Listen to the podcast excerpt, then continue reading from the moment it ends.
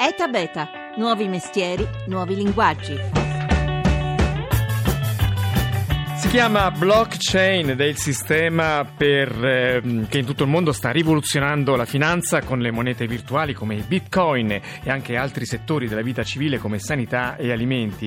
In Italia se ne parla poco, ma nei 5 continenti cattura l'attenzione di talenti, governi e strutture vitali per i cittadini. Saranno così le banche del futuro. Una buona giornata da Massimo Ceruffolini, 335-699-2949 per i vostri sms, per i vostri whatsapp, e da Beta Radio 1 per intervenire su Facebook e su Twitter. Oggi dunque esploriamo la galassia blockchain a partire dalla sua perla più luminosa, il Bitcoin, la valuta virtuale nata su internet con l'ambizione di creare un sistema indipendente dai governi e dalle stesse banche, dalla stessa mediazione che fanno gli istituti bancari. Per capirci qualcosa in questa maniera, materia che apparentemente è molto tecnica ma in realtà ha una fortissima sostanza nella vita di tutti noi, abbiamo in collegamento il nostro esperto di fiducia in fatto di finanza tecnologica o FinTech, se vogliamo usare il gergo degli innovatori. Buongiorno ad Aldo Pecora. Buongiorno Massimo a tutti gli ascoltatori, grazie ancora per l'invito. Responsabile della sezione Smart Money nel sito Startup Italia, che consigliamo sempre per chi vuole tenersi aggiornato sui nostri temi. E buongiorno anche al nostro secondo ospite, che è Antonio Simeone. Buongiorno e benvenuto. Buongiorno, grazie. Fondatore di Oaklead, che è un'azienda innovativa, una startup con sede a Londra che si sta lanciando proprio in investimenti sui bitcoin, e tra un attimo ci spiegherà di che si tratta. Ma intanto con Aldo Pecora cerchiamo di capire questa parola apparentemente un po' difficile, blockchain, catena di blocchi. Che cosa significa e perché è così importante? Sì, in realtà è forse una delle più grandi innovazioni dopo l'invenzione di internet. Non lo dico io, ma lo stanno dicendo tanti addetti ai lavori e pian piano sta diventando anche una parola molto popolare. Una catena di blocchi cosa vuol dire? È un'enorme appunto catena che lega sostanzialmente informazioni e persone. Queste persone che in una rete non più centralizzata, quindi pensiamo un po' a internet, dei primi tempi nei quali tutti noi soffrivamo di informazioni alle quali accedevamo ovviamente dall'alto verso il basso. Pian piano sono nate tante fasi di internet, c'è stata la fase dei social che ha creato orizzontalità e quindi una rete decentrata. La nuova frontiera sono le informazioni e le persone che si collegano in maniera distribuita. Distribuita vuol dire sicuramente più sicura, più trasparente, più solida, ma soprattutto inalterabile. Rimane sempre un concetto molto difficile da afferrare, allora cerchiamo di tradurlo in pratica con l'esempio più conosciuto, quello dei bitcoin, la valuta alternativa che sta sempre più prendendo piede nel mondo e che nell'ultimo anno, da febbraio dell'anno scorso a oggi, è passata dal valore, pensate, di 400 euro a oltre 920 euro, l'ultima quotazione. Di che si tratta? Cos'è il bitcoin? Beh, sono dei soldi, che vanno chiamati in questo modo, è una moneta virtuale e anche una moneta crittografata. Cosa vuol dire crittografata? Che dietro appunto questa moneta non vi sono banche, governi, istituti che le emettono, banche centrali, ma vi sono appunto una rete di persone che se li scambiano tra di loro utilizzando appunto l'algoritmo che li genera. Sono soldi che non sono di carta, non sono stampati, non sono neanche di un metallo prezioso, ma sono soldi che vengono generati appunto da una mega intelligenza, ecco, chiamiamola collettiva, che di fatto li estrae, come se fossero loro. Lo ricordiamo storicamente, una volta quando venivano effettuati gli scambi di merci, soprattutto di bestiame, no? Quando c'era il baratto una volta ci scambiavamo le cose e di volta in volta ci scambiavamo magari un bue con 5 pecore. Piano piano poi sono arrivate le monete che di fatto orizzontalizzavano, diciamo, la valuta dando un valore appunto a quelle 5 pecore o a quel bue. Poi dalle monete che avevano un corrispettivo in oro si è passati a varie fasi e oggi l'evoluzione più vicina a quel modello lì, quindi con un corrispettivo di una moneta che comunque finirà prima o poi, perché il bitcoin finirà e quindi per questo è libero e trasparente ed è più sicuro, si arriverà appunto a non avere più, secondo chi lo ha ideato, il controllo sui soldi, sui nostri soldi da parte appunto dei governi, delle banche, della politica. Che vuol dire che il bitcoin finirà? Finirà perché si estinguerà, perché chi lo ha ideato, Satoshi Nakamoto è il nome diciamo che sta dietro, lo pseudonimo che sta dietro questa grandissima invenzione, una delle più grandi invenzioni sicuramente degli ultimi 30 anni, ha deciso, assieme appunto a chi regge il meccanismo, cioè una rete enorme di persone che si scambiano bitcoin, quindi si effettuano dei pagamenti tra di loro non passando dai circuiti tradizionali, che prima o poi questa risorsa si dovrà estinguere, motivo per il quale c'è una figura che è molto importante, è quella dei cosiddetti miners. Chi sono questi miners? Ah, ecco, questa è una cosa molto importante. Intanto comunque finirà, quindi, come l'oro garantisce la moneta tradizionale, la finitezza, il limite che è stato dato a questo algoritmo, a questo sistema informatico che gestisce tutto l'apparato dello scambio di Bitcoin, ha un limite che mi pare è di quanti milioni di Bitcoin?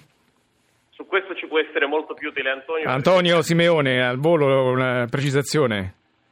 Sì, pronto? Sì, quanto è il limite che è stato stabilito come introduzione di Bitcoin nel mondo?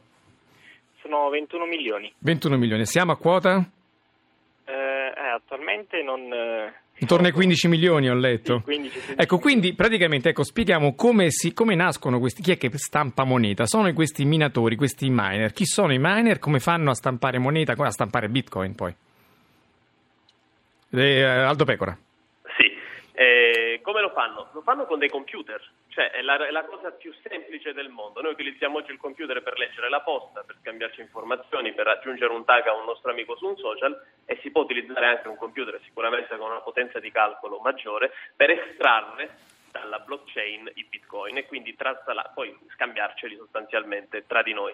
Ovviamente è un esempio troppo superficiale dire che si fanno attraverso dei computer, richiede una potenza di calcolo enorme, perché dobbiamo pensare che, essendo una moneta crittografata vuol dire che appunto è criptata ed è basata su degli algoritmi, quindi sulla matematica. Prima o poi il minatore che va a estrarre a sbloccare, diciamo, quel blocco che poi si va a inserire nella blockchain, dovrà risolvere attraverso una serie di passaggi, diciamo, notevoli, un po' lato, diciamo, computer, quindi farà tutto il computer perché sono degli algoritmi, un po' lo dovrà fare la persona standogli dietro, richiede appunto molto tempo e molta potenza. Ecco, diciamo, quindi è una nicchia, è un piccolo rotary quello dei minatori che possono permettersi di stampare i miner. Per tutti noi che volessimo acquistare il Bitcoin, come si fa? Come si fa? Si accede a delle piattaforme che effettuano uno scambio, sostanzialmente, anche perché ci sono le leggi sull'antiriciclaggio. Va detto subito e va chiarito: il Bitcoin è una moneta che sicuramente è anonima, o meglio quasi anonima, perché per un difetto di fabbrica ancora non garantisce pienamente l'anonimato, però per poterli scambiare è necessario comunque sottostare alle leggi e quindi aprire un portafoglio di titoli, come si fa con un qualsiasi conto dove noi possiamo utilizzare per fare investimenti.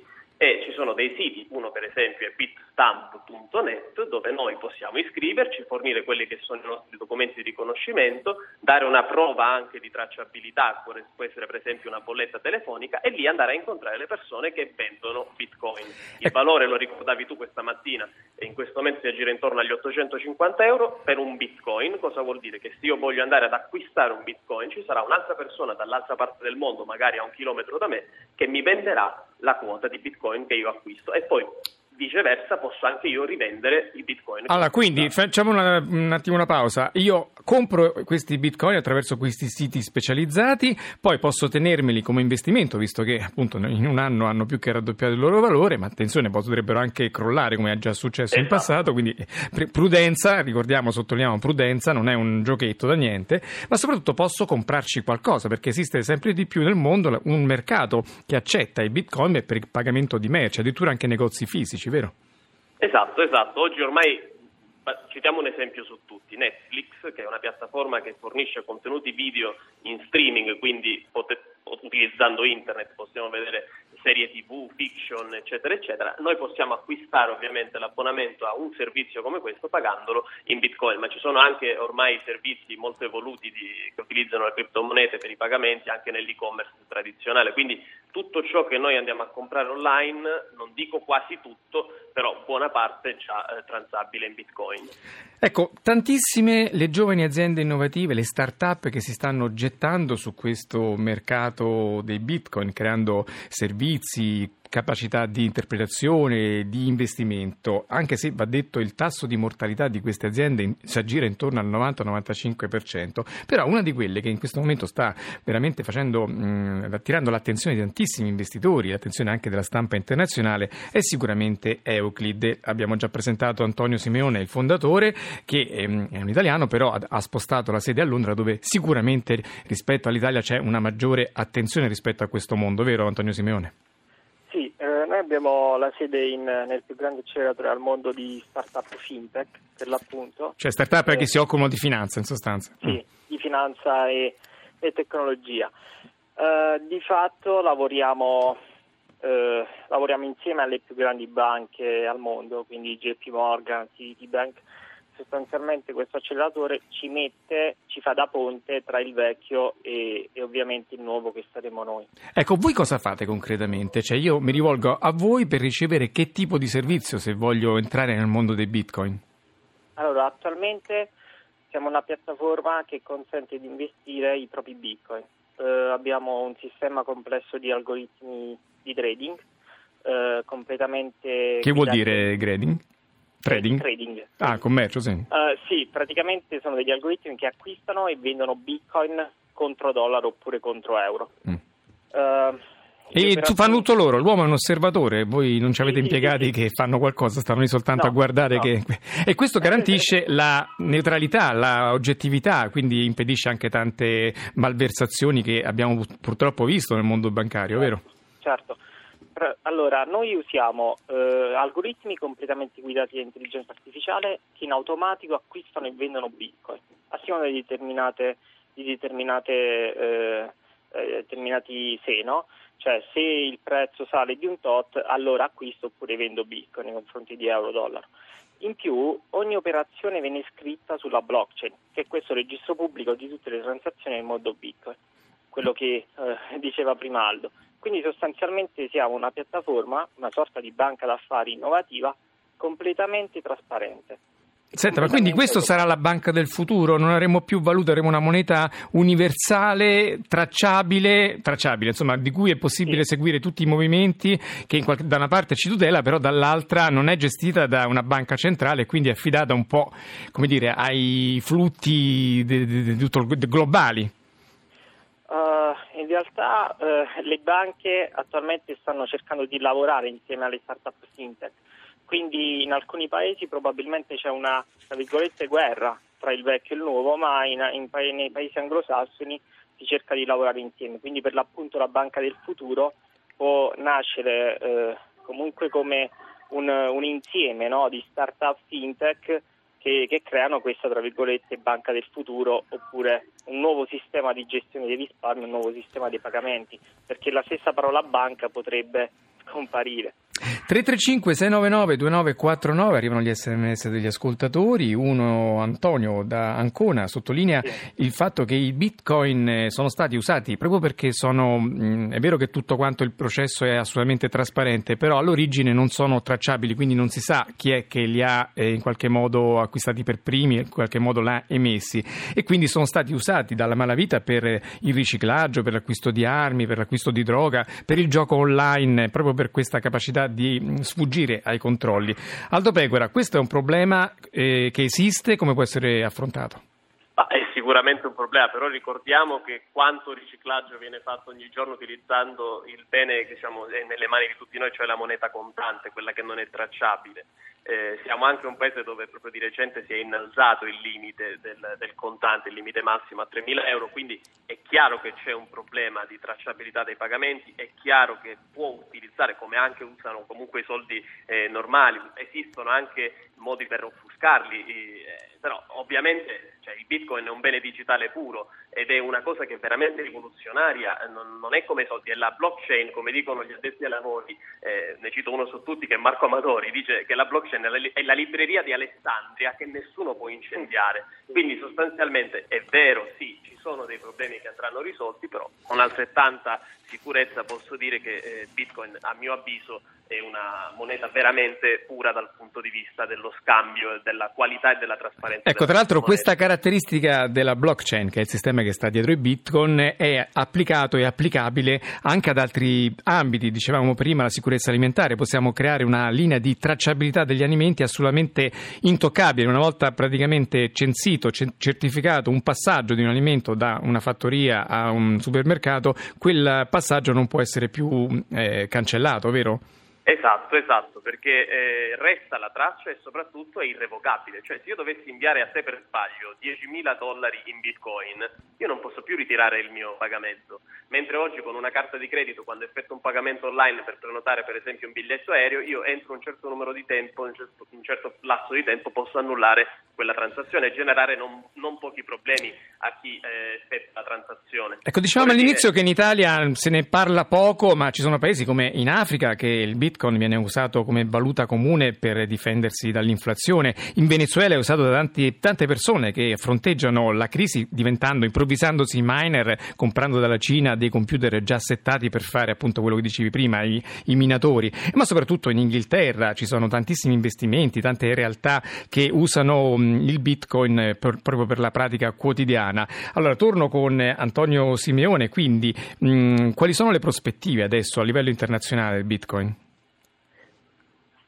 Allora, basti pensare che prima parlavamo del prezzo. Il prezzo è salito anche perché in India c'è stato un controllo sui capitali e nello stesso giorno il prezzo è salito di $100-200. La stessa cosa è successa in Cina, soprattutto adesso i volumi vengono direttamente dalla Cina perché sembra si abbia una sorta di timore di un possibile controllo dei capitali.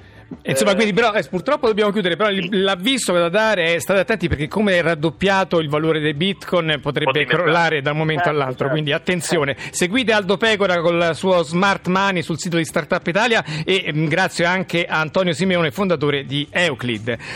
Antonio D'Alessandri, Laura Nerozzi, Rita Mari, Paolo De Gaudio, la squadra di oggi, etabeta.rai.it per ascoltare queste e le altre puntate. Seguiteci su Facebook e su Twitter, ogni giorno il meglio del mondo che innova. Ora è GR, poi Live, Massimo Cerofolini, a domani.